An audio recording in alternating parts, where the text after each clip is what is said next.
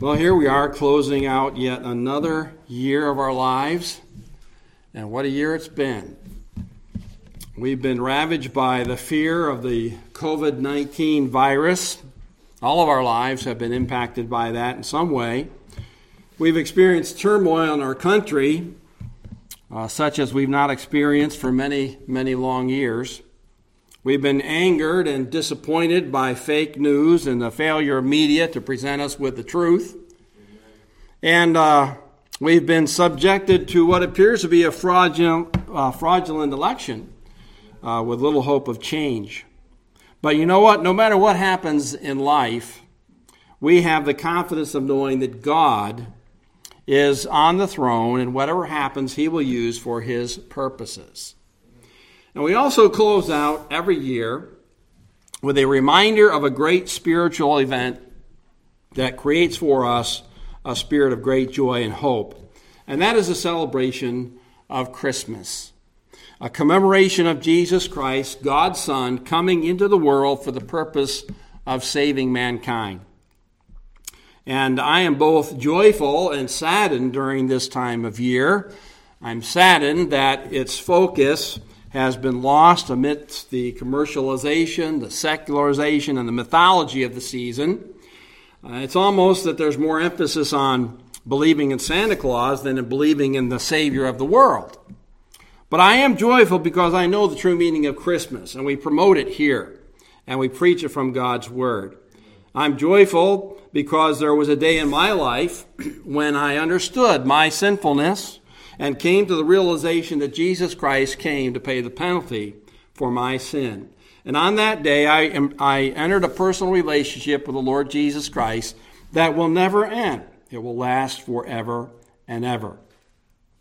But if you ask someone today, why did Jesus Christ come into the world? What kind of response do you think you would get? Well, some people might say that Jesus was a great teacher and he came into the world and started a new religion. Others might say that, well, he came to die for our sins, but they really don't understand what all that means. And still others might say, who's Jesus? Even in our country, there are people who have not heard of the Lord Jesus. When uh, Jennifer and Eric lived in Illinois, uh, there was a neighbor boy that they took to church with them sometimes. And on one occasion, he voiced his curiosity about the nativity scenes that he saw. And he said he didn't understand why a group of people were bending over a pot of soup and looking into it. He was totally unaware of what that nativity scene represented until my daughter explained it to him. Now that may seem a little humorous to us, but really, isn't it really, isn't it sad that someone in the United States, that children in our country have no idea who Jesus Christ is? So it reflects the great need of explaining to us why Jesus came. So this morning we're going to consider a statement that the Apostle Paul wrote to Timothy, a young pastor, that concisely and simply answers that question. And we find it in 1 Timothy chapter 1, not chapter 3, but chapter 1, verse 15. This is a faithful saying and worthy of all acceptance that Christ Jesus came into the world to save sinners, of whom I am chief. As we study this verse and others this morning, let's joyfully reconsider why Jesus came into the world. Heavenly Father, we're thankful again today that your word reveals the truth about who we are, who you are, and what you did to save us from our sinful condition. Lord, we pray you help us to again listen intently to your word today. We know for most of us it's the old, old story of Jesus and his glory. But perhaps there are some here today who don't really fully understand why you came and that they can have a personal relationship with you. So we pray, Lord, for all of us that we would be uh, uh, inspired once again by the story of Christ coming into the world and how it impacts us personally. We ask these things in Jesus' name. Amen. All right, the first thing that I want us to see this morning from this verse is simply that it is the answer to the question of why Jesus came. And Paul very clearly states Jesus Christ came into the world to save sinners. So, the fact of his coming. Paul states that Jesus came into the world. All of us are aware of this truth, and I believe that probably all of us believe it today. The first four books of the New Testament, the four Gospels, reveal his life, his teaching, and his works. And Jesus entered this world from a pre incarnate eternal existence. In other words, he is the second member of the triune God, Father, Son, and Holy Spirit. And he came into this world to complete a mission of salvation. And he came at the exact right time in history. Paul tells us in the book of Galatians, but when the fullness of time had come, God sent forth his Son at the exact right time. And we don't really need to belabor that point this morning. But even people who may not believe in Jesus today would be foolish to deny his, his, his uh, uh, historical existence. Christianity is the largest religion in the world. And even though everyone who identifies it is probably truly not born again, the fact is, uh, it is a world known religion. Time itself is measured, at least at, uh, until recently, by dating uh, before the Christian era and after Anno Domini in the year of our Lord AD. All time divides from the coming of the Lord Jesus into the world. And the problem is not really in believing, accepting, or recognizing that Jesus was a real person who lived in the world, but the reason that he came into the world. So let's take a look here at the purpose of Christ's coming. Now, Paul's statement here is not an isolated one.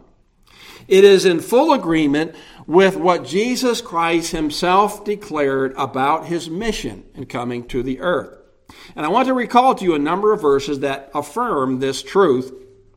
To save some time, we're not going to turn to every one, but if you want to jot them down, uh, you can jot down the reference. I'm going to, to, to read the reference for us this morning. And Jesus tells us uh, why he came into the world. In Matthew 9 13, the last part of that verse, Jesus said, For I did not come to call the righteous, but sinners to repentance. And Jesus addressed this to a certain group of people called Pharisees who were self righteous and did not think they were sinners who needed to repent. They followed the, the, law of God very closely. Then in Mark chapter 2, verse 17, similar context, but put a little bit differently, Jesus said to them, Those who are well have no need of a physician, but those who are sick. I did not come to call the righteous, but sinners to repentance. And he again says to that same group of Pharisees, uh, uh, pointing out the failure of them recognizing their sinfulness. They didn't think they needed to go to the doctor because they didn't think they were sick. They didn't think they needed to be saved because they didn't think they were sinful. In Mark's Gospel, chapter 10, verse 45, for even the Son of Man did not come to be served, but to serve and give his life a ransom for many. Here, Jesus indicates that he is going to become the ransom payment that will deliver those who believe on him from the penalty and power of their sin. Then in Luke 19, verse 10, Jesus says again, For the Son of Man, speaking of himself, has come to seek and to save that which was lost. Well, what was lost in the fall of man, as we spoke the last couple of weeks from Genesis, uh, was a right standing with God. Jesus came to seek lost humanity and restore people to God. And then John 3:17, we all know John 3:16, but this is what John 3:17 says.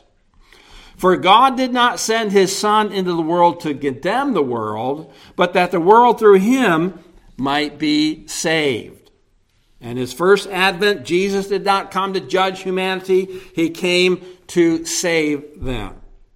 And then lastly, in John chapter 10, the last part of verse 10, Jesus said, I have come that they may have life, and that they may have it more abundantly.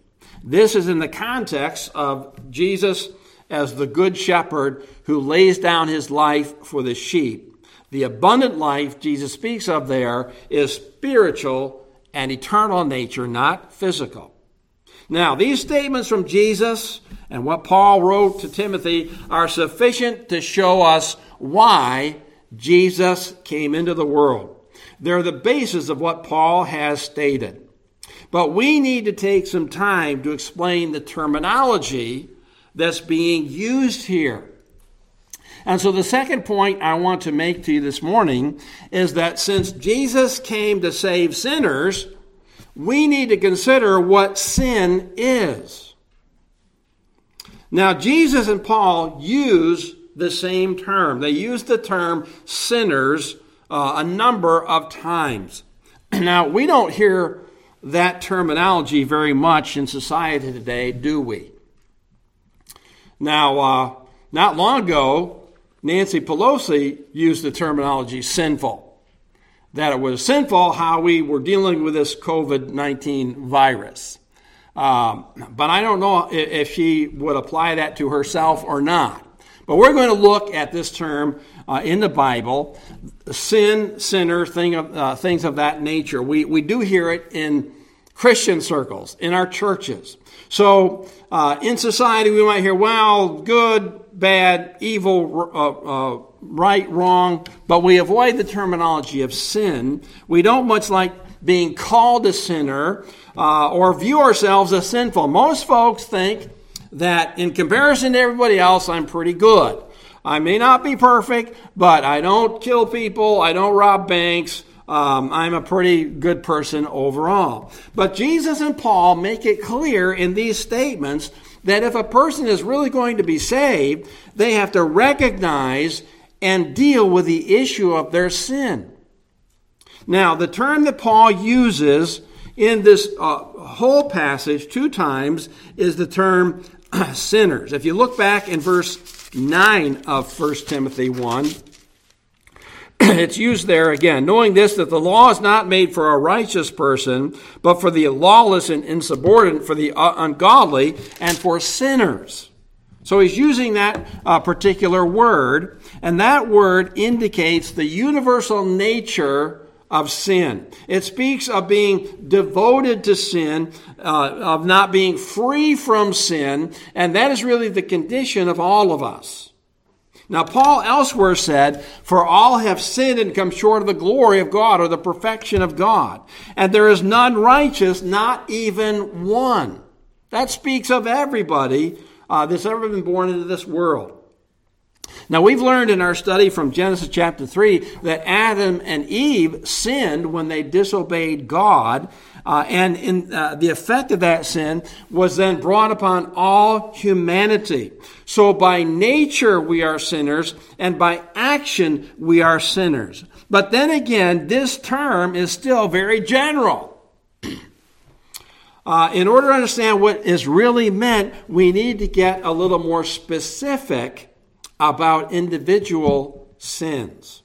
So, uh, let's think about a definition of sin taken right from the Bible, 1 John chapter 3 verse 4, excuse me, where John says, sin is the transgression of the law.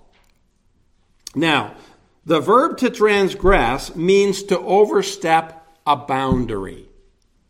If you were to go out um, uh, and uh, drive down the road at 65 when the speed limit is 55, you have overstepped the legal boundary. If you get caught, you could get a ticket. But the law that we're talking about is not man's law. It is God's law written in His Word. And Paul alludes to this back in uh, verses 8 through 10. So we're going to go back there and just consider a few of these. This is the kind of a list of sins that he has written. Uh, we could go to other places in the Bible and find a whole bunch more. But what it does is it specifies what sin is. what constitutes sin. So we're going to look at a few of these today to help us understand that indeed all of us have broken God's law, therefore all of us are sinful creatures. now, uh, he goes on to say here in verse 8, But we know that the law is good if one uses it lawfully, knowing this, that the law is not made for a righteous person. In other words, it's not for legalistic purposes. Uh, it is to point out our sinfulness, and he goes on to, to name some of these things. And he goes on to say, But for the lawless and insubordinate. Have you ever been insubordinate? Did you ever rebel against your parents? That's insubordination. Did you ever rebel against a teacher, a supervisor, someone who had authority over you? That makes you a sinner. And I'm sure that probably all of us at some point in time have. He goes on to mention uh, for the ungodly. Who are ungodly people? Well, people that don't properly revere God. They don't worship Him as God. They don't worship Him as they should worship Him. And this is related to the first commandment. Thou shalt have no other gods before you. And other commandments similar to it, like loving God with all your mind, body, soul, and might. So have you done that every day of your life? Every moment of your life? Have you always put God first? Do you even think about God through the course of a day? Well, that shows us that indeed we are ungodly. Then he goes down and he mentions three times murderers, murderers of fathers, murderers of mothers, uh, and manslayers, which is another word for murder. And I know what you're all thinking. Ah, finally, one that I haven't committed. Uh, sorry, but Jesus equated hatred with murder. So if you have ever acted hatefully towards a person, or you ever thought in your mind, boy, I hate my boss today, or boy, I hate my mom for making me do that, that's the same sin as being a murderer. We can't even get off the hook when it comes to that kind of thing because our mind, our attitude can be sinful as well as the very act of doing something. and he goes on to mention uh, in verse 10 fornicators. That means people who are sexually immoral. And any relationships that, that is outside uh, of this nature, that's outside of marriage, it is a sinful uh, act or relationship. And this is looked upon in society as just normal. Uh, it's fine. Uh, do whatever you want. But before just and holy God, it's sinful. Uh, then he mentions liars. And again, who can say that they never told a lie, they never hold back the truth or covered the truth to get out of something or been totally honest on every single occasion of their life?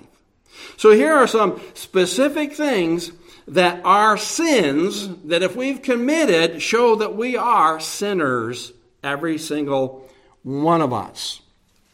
So, do you begin to see the things that make us sinners before God. You know what? Even Paul, and you know, you think of the great things that Paul wrote and the great things that God um, enabled Paul to do, and probably would agree that he's the greatest Christian that ever lived. But did you know how Paul spoke of himself back in verse 15? Even he confesses his own sinfulness. And verse 15 when he says Jesus came into the world to save sinners, he says, Of whom I am chief. That means I'm the worst one. The Apostle Paul, of all people, says he was chief of sinners. Now, why would he think that about himself? Well, he elucidates back in verse 13. So let's take a look at that. Okay, in verse 12, he thanks God for putting him into the ministry. He says, I thank Christ Jesus our Lord who has enabled me because he counted me faithful, putting me into the ministry. Although, in spite of the fact, I was a blasphemer. Now, what does that mean? Blasphemy is evil speaking. But it's even worse when it's applied to God. And that's usually the, the, the uh, relationship. But but what that means in Paul's life is that before he became saved, He spoke evil of Jesus Christ. He didn't realize he was really God in flesh. He didn't realize that he was the Savior of the world. He thought he was a cult leader and drawing people away from the, the Jewish faith, the Jewish religion. So he spoke evil of the Lord Jesus Christ and he tried to break up his church. He goes on to say, I was a persecutor. Well, who did he persecute? He persecuted people who converted from Judaism to Christianity. They took Christ as their Savior. So he went to their homes and he dragged them out to the, the to the prisons and the authorities. And he even uh, was responsible for the death of some of those people. In Acts chapter 7, he was the one who was standing, uh, uh, leading the group of people who martyred Stephen for preaching the truth. They stoned him to death. Paul was there. And then he says he was an insolent man. Uh, that carries the force of violence and cruelty committed out of an attitude of arrogancy. And all of us in pride have rebelled against God and acted badly toward others. We might say, well, um, I'm not a blasphemer. Uh, I bet you are. Have you ever taken God's name in vain? Have you ever, ever said, oh my God, which everybody in the world seems to say right now with no thought of what they're saying, just an expression to throw out there because I think something's amazing or awesome or da da da? That's blasphemy. That's, that's speaking uh, of God's name in a wrong kind of way. And we might say, well, I don't persecute people, but I bet you have in, in maybe less way than Paul did, but, but have you ever hurt somebody's feelings on purpose? Have you ever called them a name? Have you ever bullied someone? Have you ever made fun of somebody? We all have the kind of same motivating attitude that, that Paul had. So, on the basis of just these few uh, verses, these few sins that we have covered here, would you say that you're a sinner according to the Word of God? Now, all this is bad news, isn't it? So let's, let's get to the good news. And here's the third point we want to look at today. In order to save sinners, God displayed his mercy and grace in Christ Jesus. Paul says Jesus came to save sinners. Now, the verb to save means to deliver from danger, harm, or destruction. So, what danger or destruction does Jesus save us from? Well, he saves us from the effect of our sin, which the Bible says is death. Last week we, we said the wages of sin is death. We saw how that worked out in the lives of Adam and Eve. Death in God's Word alludes to separation in some way. Uh, physical death is what we're most familiar with the separation of the soul from the body when you die. But there's another kind of death in the Bible that is spiritual death. That separation of our life from God because of our sin. That's why we're unsure of our relationship to the Lord. That's why we often feel guilty when we do something wrong. We're just not sure of our standing with God. So we, we sense that, that separation, which if we die in that condition, the Bible says that death will become eternal in nature. If you die without Christ in that condition, the Bible says your soul is going to end up in hell because you'll have to pay the penalty of your own sin, which is eternal death. It's the just reward for reject, rejecting Christ as Savior. But He came to save us from that plight. And that's the good news.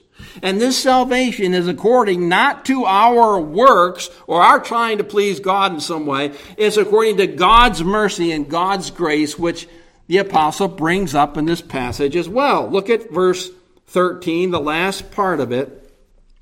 But I obtained mercy because I did it ignorantly in unbelief. In other words, his sins were done uh, in, a, in the state of unbelief. He didn't realize at the time, but that doesn't get him off the hook. He still committed those sins. And the reason he can be forgiven is because he obtained mercy through the Lord Jesus Christ. Now, mercy is God not giving to us what we deserve. What do we deserve? We, de- we deserve death. We deserve eternal death uh, because of the multitude of sins we've committed against God. But God put on the Lord Jesus our sin. He punished Jesus for us. And when Jesus died, he, he uh, wiped the slate clean if we put our faith in him. So God has been merciful to us. he hasn't caused us to have to pay for our sins for many, many years. But then we come to verse 14 and we see the grace of God as well. And the grace of our Lord was exceedingly abundant with faith and love which are in Christ Jesus. So now we have grace being abundantly bestowed on Paul and everyone who believes. Grace is giving us um, uh, what we don't deserve. Mercy is, is not giving us what we do deserve, but grace is giving us what we don't deserve. It is the unmerited, undeserved, unearned favor of God that He showed when He sent Jesus into the world. Many people think that if they believe in God and their good deeds outweigh their bad ones, then maybe God will accept them and maybe when they die they'll go to heaven, but they don't know because they're trusting in the wrong thing. If that were true, why would Jesus have to come into the world in the first place? If we could somehow save ourselves, if somehow our good outweighed our bad, and that's all that we needed, then why did Jesus have to come? Why did he have to die? See, the problem is, even if we were capable of living the rest of our life from this point forward, never sinning against God, how are we going to deal with those sins behind us that we've already committed? The Lord Jesus Christ is the only person who perfectly obeyed God's law so that he could become a perfect sacrifice and pay the penalty for our sins, past, present, and future. And there's nothing good or bad we can do to add or detract from what Jesus has already done. Salvation from uh, sin is solely by God's grace through the work of the Lord Jesus Christ. So, as we come and conclude all these things, here's the fourth point. Since Jesus came to save sinners, we ought to embrace him as a Savior, our personal Savior. Now, what Paul has been telling to us, this statement, did you see how it began in verse 15? This is a faithful saying and worthy of all acceptance. That means that what Paul says is worthy of our trust. It's a faithful saying. It's true. It's reliable. Paul isn't lying to us. Jesus wasn't lying to us. It's worthy of acceptance. That means we can put our faith and our trust in it. We can fully embrace it. We can receive its truth into our lives. And notice what he says down in verse 16. However, for this reason I obtain mercy. That in me first. Now, that really kind of connects back to what he says about being the chief of sinners. That in me first, the chief of sinners, Jesus Christ might show all long suffering or patience as a pattern to those who are going to believe on him for everlasting life. In other words, Paul's saying that if God could save me, the chief of sinners, he can save anybody. He can save you. He can save me.